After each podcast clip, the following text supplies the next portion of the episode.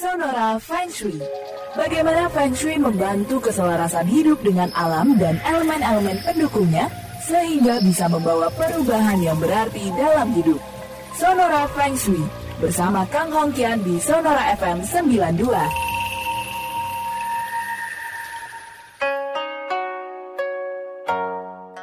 Selamat sore, balik lagi nih hari Senin ini ya. Hari Senin pasti ada Sonora Feng Shui nih. Dan seperti biasa di Sonora Feng Shui ini kita akan ngebahas topik-topik yang berbeda pastinya setiap minggunya. Tentunya saya nggak sendiri karena nanti ada nih seperti biasa pakar Feng Shui kita yang akan kita ajak untuk ngobrol-ngobrol bareng. Nah kalau hari ini saya mau nanya ke Mas Kang nanti ini ya terkait dengan uh, pengaturan yang baik untuk teras rumah. Jadi dari dalam rumah kita akan ke teras rumah dulu nih sahabat Sonora. Kira-kira apa aja ya yang perlu diperhatikan, apa aja yang perlu dihindari, apa aja yang perlu dirubah-rubah nih sahabat Sonora. Nah Mas Kang, selamat sore Mas Kang. Sore.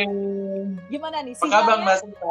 Kabarnya baik dong. Sinyalnya kabar baik gak nih Mas Kang? Kita lihat aja, kayaknya oke okay sih. Seharusnya aman ya Mas Kang ya. Karena kemarin ini ya pertanyaan apa eh, diskusinya lagi asik gitu kan, tapi ternyata sinyalnya lagi kabarnya lagi nggak baik nih. Tapi kita coba ya Mas Kang, semoga hari ini di sore hari ini nggak yeah. kenapa-napa. Nah Mas Kang, kalau semoga nggak ngambek semoga nggak ya. ngambek ya, semoga energinya baik, energinya positif semua. Sip, amin. Nah Mas kan kalau gimana Mbak Tessa? Nah kalau kemarin uh. kita kan udah ngobrolin ya pengaturan yang baik untuk di dapur seperti apa, kemudian juga di kamar mandi seperti apa, di kamar tidur utama seperti apa. Udah yang di, yang di dalam rumah udah kita obrak abrik ini ya. Nah sekarang kita mau beralih okay. ke teras rumah nih Mas Kang.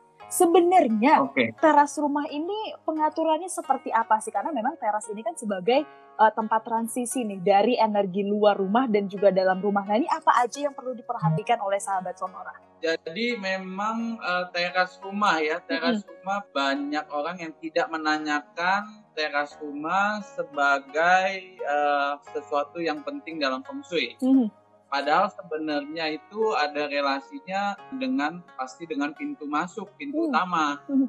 Jadi nggak bisa diabaikan juga dengan feng shui teras rumahnya. Nah, tadi Mbak Sesa bilang betul kalau teras rumah itu adalah tempat transisi ya, di mana hmm. kita bisa dapat energi baik ya. uh, dari luar untuk bisa masuk ke dalam. Hmm. Ya, maka kalau terasnya itu penataannya salah, pasti juga energi yang masuk, energi baik yang mau masuk itu bisa terhambat. E, contohnya apa aja sih yang bisa menghambat energi masuk di teras? Itu banyak, ya. Contohnya adalah e, tong sampah, misalnya hmm. kalau kita peletakan tong sampah salah, atau septic tank. Uh -huh. Nah ini dua yang mungkin lebih gampang diatur mungkin tong sampah ya hmm. karena kita tong sampah salah tempat ya kita tinggal geser. Ya. Tapi kalau septic, septic tank, tank, septic tank kan ditanam. Hmm. Ya kalau salah itu ya bahaya. Gali lagi buat geser nih Mas Kang atau nah. terasnya nah, nih yang digeser nih. Nah, betul. Hmm. Jadi um, septic tank ya, kita hmm. balik lagi. Kenapa septic tank tidak boleh? Ya sebelum-sebelumnya kita udah bahas bahwa kamar mandi membawa energi negatif ya begitu juga dengan septic tank hmm. pasti membawa energi negatif ya. maka peletakannya itu sangat pantang kalau uh, ada di depan teras atau pintu utama hmm. Hmm, itu uh, jadi tadi kita udah bilang uh, teras eh jangan ada tong sampah ataupun septic tank, uh, septic tank. Hmm. nah lalu yang uh, orang suka luput juga adalah pohon nah hmm. pohon itu boleh sah-sah aja ada pohon ya. Tapi pohon yang seperti apa? Pohon yang harus dirawat dengan baik. Ya jadi kalau pohon mati atau pohon yang sudah layu itu uh, sama sekali tidak diperbolehkan dalam feng shui karena itu dia juga memberikan efek yang buruk terutama kesehatan bagi si yang punya rumah. Ya hati-hati sama pohon dan tanaman. Nah selagi kita masih ngomong uh, pohon atau tanaman, nah biasanya banyak orang uh, yang bertanya bagaimana kalau dengan sudut uh, teras dikasih pot atau uh, guci hmm. atau yeah. uh, pot yang ada tanamannya, Mm-mm. ya itu boleh. Ya, jadi diletakkan di uh, sudut dari teras tersebut, Mhm. dikasih tanaman dan ada potnya atau ada gucinya, itu boleh, itu bagus, ya. Lalu saya juga pengen bahas tentang kanopi, kanopi Hmm. dari teras uh, itu Oh, sendiri. kanopi berpengaruh Nah, juga ya kalau- Mas Kang ya? Eh, kanopi itu banyak sekali yang model minimal eh, minimalis zaman sekarang ya. Mhm. Dia bentuknya itu melintang. Ya dia bukan sejajar tapi dia melintang di atas pintu utama. Nah, ini Utama. ini kesalahan ya. Jadi kesalahan yang sebenarnya orang juga eh, biasanya menyepelekan ini karena bentuknya dikira oke gitu. Karena Mm-mm.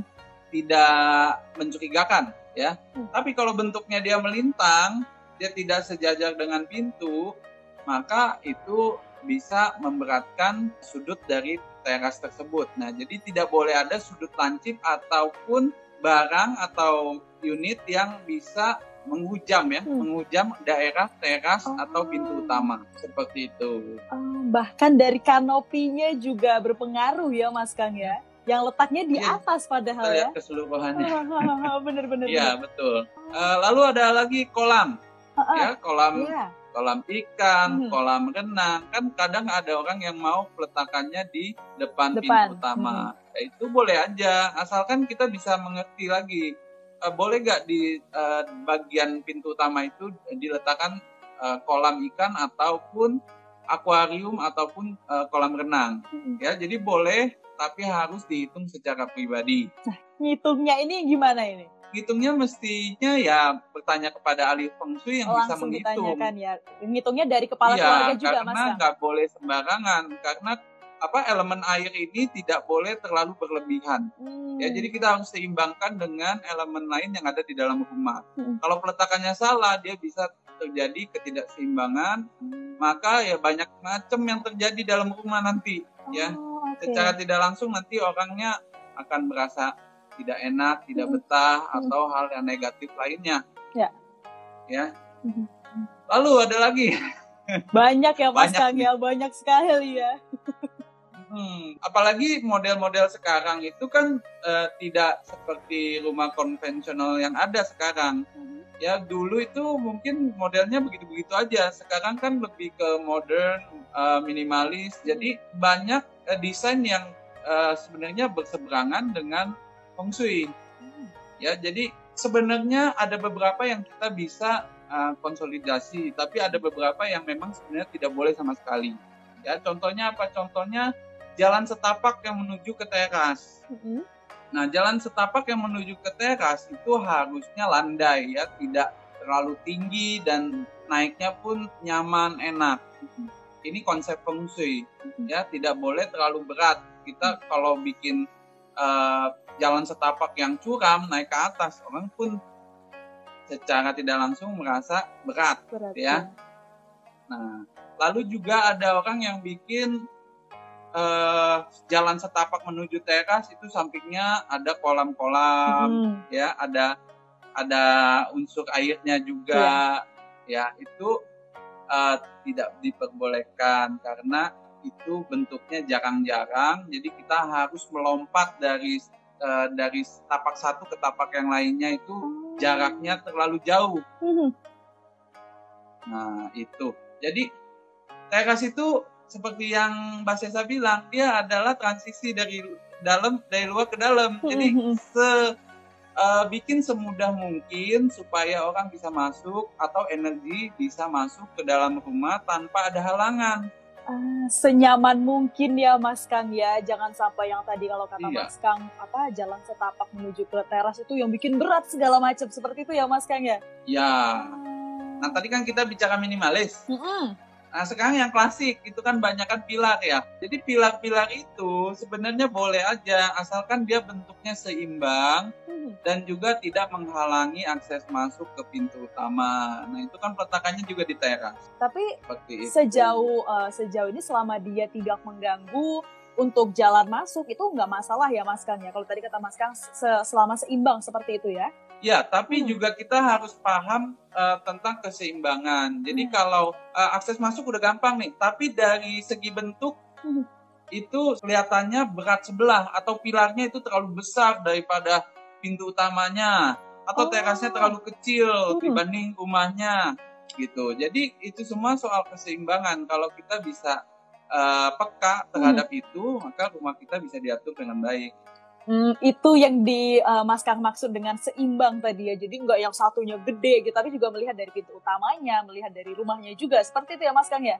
Iya. Wah luar Jadi orang biasa sekali. bisa mempraktekkan feng shui kok. Yang penting harus peka. itu dia. Kepekaannya ini kadang mungkin ada beberapa yang jadinya lebih ke estetik gitu ya, terkalahkan sama estetik-estetik ya kan sih Mas Kang? Maksudnya selama dia estetik jadi nggak masalah deh, jadi tidak memperlihatkan eh, nggak kepikiran untuk yang seimbang-seimbang itu tadi. Iya, jadi sebenarnya arsitek eh, sekarang juga mendalami feng shui kok sebagian. Jadi mereka paham Ah, kunci-kuncinya atau konsep-konsep eh, dasarnya, jadi nggak lari terlalu jauh. Oke, itu tadi sudah ada eh, dua contoh ya, dua contoh dari rumah yang klasik sama yang eh, modern-modern gitu ya Mas Kang. Nah, kalau dari letaknya nih Mas Kang, dari posisinya, kan teras itu mungkin kalau sekarang itu nggak hanya ada di depan rumah, tapi mungkin ada di samping, bahkan ada yang di belakang. Itu seperti apa treatmentnya itu Mas Kang? Apakah eh, sebenarnya kalau dari feng shui kan pintu utama lah, pintu utama yang memang menentukan segala macamnya atau yang seperti apa Mas? Iya, teras utama, eh, teras kan dengan pintu utama itu selalu bersandingan. Mm-mm. Nah, tapi kalau mau punya, kalau rumahnya hook, ada mau dibuatkan teras samping atau Mm-mm. belakang, ya silakan. Sebenarnya nggak masalah. Yang membedakan itu adalah ukuran pintu utamanya. Ya, jadi ukuran Oh. pintu utama adalah ukuran pintu yang terbesar. Jadi kalau Hmm. mau punya teras samping, lalu ada pintunya, silakan. Tapi pintunya itu harus lebih kecil daripada pintu Pintu utama. utama. Oh, berarti Iya. Semua fokusnya ada di pintu utama ya Mas Kang ya. Mau terasnya di mana, selama pintu utamanya adalah lebih besar daripada pintu pintu-pintu yang lainnya di rumah itu nggak masalah ya Mas Kang ya. Boleh kan Hmm. mau duduk-duduk di samping ada Itu taman, dia, di Mas belakang ada Kang. taman, kan pasti butuh teras. Mm-mm-mm. Ya boleh, sah-sah aja. Karena itu mungkin Hmm. apakah ada treatment lain nih sebenarnya kalau misalnya kalau tadi kan eh, Mas Kang cerita nih untuk eh, teras rumah yang ada di depan tadi. Siapa tahu ternyata ada beda juga tapi ternyata enggak. Itu tadi kalau untuk dari eh, lokasinya. Nah, kan kemarin ini ya Mas Kang, jadi saya sempat searching-searching juga nih, sempat googling juga. Katanya ini ada pengaruhnya dengan kristal ya. Kristal ini apa sih Mas pengaruhnya? Apakah untuk di teras rumah aja atau sebenarnya bisa untuk ngebus segala energi baik di dalam rumah nih kalau menurut Shui? Justru gini, kalau kristal Hmm. itu nggak boleh sembarangan peletakan ya tanpa eh, mengetahui eh, manfaat dari kristal tersebut. Mm-mm. Ya kristal itu kita pakai untuk sebenarnya menetralkan energi negatif karena Hmm. dia sifatnya itu dia eh, menyerap Mm-mm. dia menyerap energi jelek dan dia membiaskan membuyarkannya Ah, ya membuyarkan energi yang ada. Nah, tapi kalau kita letaknya salah padahal energi positif yang kita buyarkan ya ya berarti nggak dapat manfaat sebenarnya dari Iya, kristal tersebut ya dan kristal pun juga hati-hati loh karena kristal zaman sekarang itu banyak kan eh, manufacture dan tidak asli. Oh. Ya. Kristal yang asli ya mesti tanya ahlinya. Jadi harus hati-hati juga ya Mas Kang ya. Iya. Oh, oke. Berarti eh, bisa saja kristal ini digunakan tapi harus tahu dulu ya Mas Kang ya. Iya mau diapakan? Mau Jadi diapakan misalnya- ya? Uh, jadi misalnya pintu utama uh, masuk pintu utama kita bisa lihat langsung tangga. Nah ini kan sebenarnya fatal. Nah, jadi uh, cara netralisirnya gimana di tangga kita taruh lampu kristal gitu. Tapi sebenarnya banyak skenario yang di mana uh, nggak ada jawaban pasti Hmm. karena kita mesti lihat dari uh, keseluruhan layout rumah tersebut. Hmm. Kalau cuma satu uh, skenario yang kita tahu tanpa tahu letak-letak uh, posisi ruangan lainnya, Hmm. ya itu juga salah. Nah, kalau ini tadi Mas Kang bilang kristal ini bisa untuk membuyarkan lah, membalikan energi yang eh, nggak baik gitu ya. kalau misalnya kejadiannya adalah satu keluarga ini pintunya, pintu utamanya udah bener nih, tapi ternyata di depannya tadi untuk teras ya mas, ini terasnya ternyata di depannya adalah septic tank. Apakah bisa diminimalisir dengan kristal tadi? Nah, kalau septic tank itu uh, sifatnya udah berat memang. Ah. Ya, jadi uh, kalau kita pakai uh, lampu kristal itu uh -huh. bisa memberikan efek tapi tidak lama. Oh, ya, okay. Jadi uh, kalau jalan terbaik untuk septic tank di depan uh, pintu utama atau teras itu harus segera dipindahkan Hmm, digali lagi dibongkar aja semua jadinya Mas Kang ya? Ya harus. Hmm. Cuma salah satu memang jawaban itu yang ya? kejam. Oke. Hmm. Nah, coba deh Sesa juga mau sapa nih ya untuk sahabat Sonora yang sudah bertanya juga ini ada dari Mike Bu 14. Sore Mas Kang, kalau posisi septic tank lebih baik ditaruh di mana ya? Kalau ditaruh di depan kiri rumah boleh atau tidak? Terima kasih. Oke, secara umum kan peletakan septic tank itu biasanya di depan, Mm-mm. di uh, garasi rumah, ya. Tapi memang kalau uh, secara feng shui itu ada hitungan di mana peletakannya juga harus di posisi uh, bagi si penghuni adalah posisi negatif. Hmm. Gitu. Jadi kita harus cari sisi negatif dari si penghuni, Hmm. lalu peletakan septic tanknya mengikuti hitungan itu. Ah, oke. Hitung-hitungan lagi ya Mas Kang ya. Ribet ya. Ya, ribet ya. Jadi saya memang ribet. Itu tadi jawaban dari Ya. Mas Kang. Mm-mm. Kemudian ada yang bertanya lagi nih Mas Kang. Dari Uh-uh. singgahan.beta. Kalau teras di arah selatan rumah, ini bagusnya diberi tanaman apa ya Mas Kang? Dan untuk warna dan juga bentuk daunnya misalnya. Terima kasih. Eh, bagian selatan rumah Selatan rumah. itu ada pintu utama dan teras. Mm-mm. Kalau teras di arah selatan rumah, bagusnya diberi tanaman apa nih Mas Kang? Baik itu warna ataupun bentuk Oke, daunnya. oke. Jadi kalau depan rumah itu udah pasti kita cari yang agak rendah. Artinya jangan sampai pepohonan atau bentuk tanamannya itu bisa menutupi keseluruhan dari pintu utama. Jadi yang agak rendah seperti contohnya bonsai ya. Tapi kalau saya tidak terlalu paham sama tanaman. Jadi boleh tanya eh, orang tanaman, tapi yang pasti itu harus landai dan tidak terlalu tinggi Hmm. bentuk tanamannya. Dan bagian selatan memang bagus dikasih tanaman. Ya, dia akan memberikan eh, energi yang baik bagi si penghuni dan lebih memberikan semangat. Kalau itu apakah untuk tanaman hidup aja atau sebenarnya tanaman palsu juga nggak masalah tuh Mas? Tanaman hidup, Tanaman hidup harus tanaman hidup berarti ya? iya. Hmm. Iya, karena kalau tanaman palsu itu jatuhnya bukan tanaman, nggak ada efeknya, Cuman untuk dekorasi Itu- aja ya. dekorasi aja. Dan itu pengaruh juga untuk eh, setiap eh, apa ya setiap ruangan di dalam rumah gitu ya Mas kan. Jadi untuk tanaman palsu ini nggak ada nggak ada efeknya apa pun seperti itu. Ya boleh aja kalau mau dipakai tanaman eh, palsu atau eh, artificial, Mhm. ya boleh aja. Hmm, Oke. Terima kasih Mas Kang. Tadi sudah sharing-sharing juga untuk teras rumah ya apa aja yang harus diperhatikan oleh sahabat Sonora. Jadi mungkin setelah Mas Kang ini memberikan beberapa tips dan juga saran-saran, silahkan coba dilihat lagi teras rumah Anda sudah sesuai atau belum. Kalau belum sesuai ya kan, nah nanti tenang aja Anda bisa ngikutin saran-saran dari Mas Kang kira-kira seperti apa. Thank you Mbak Sesa, sampai Thank you ketemu Mas ya. Kang, sampai ketemu, sehat selalu.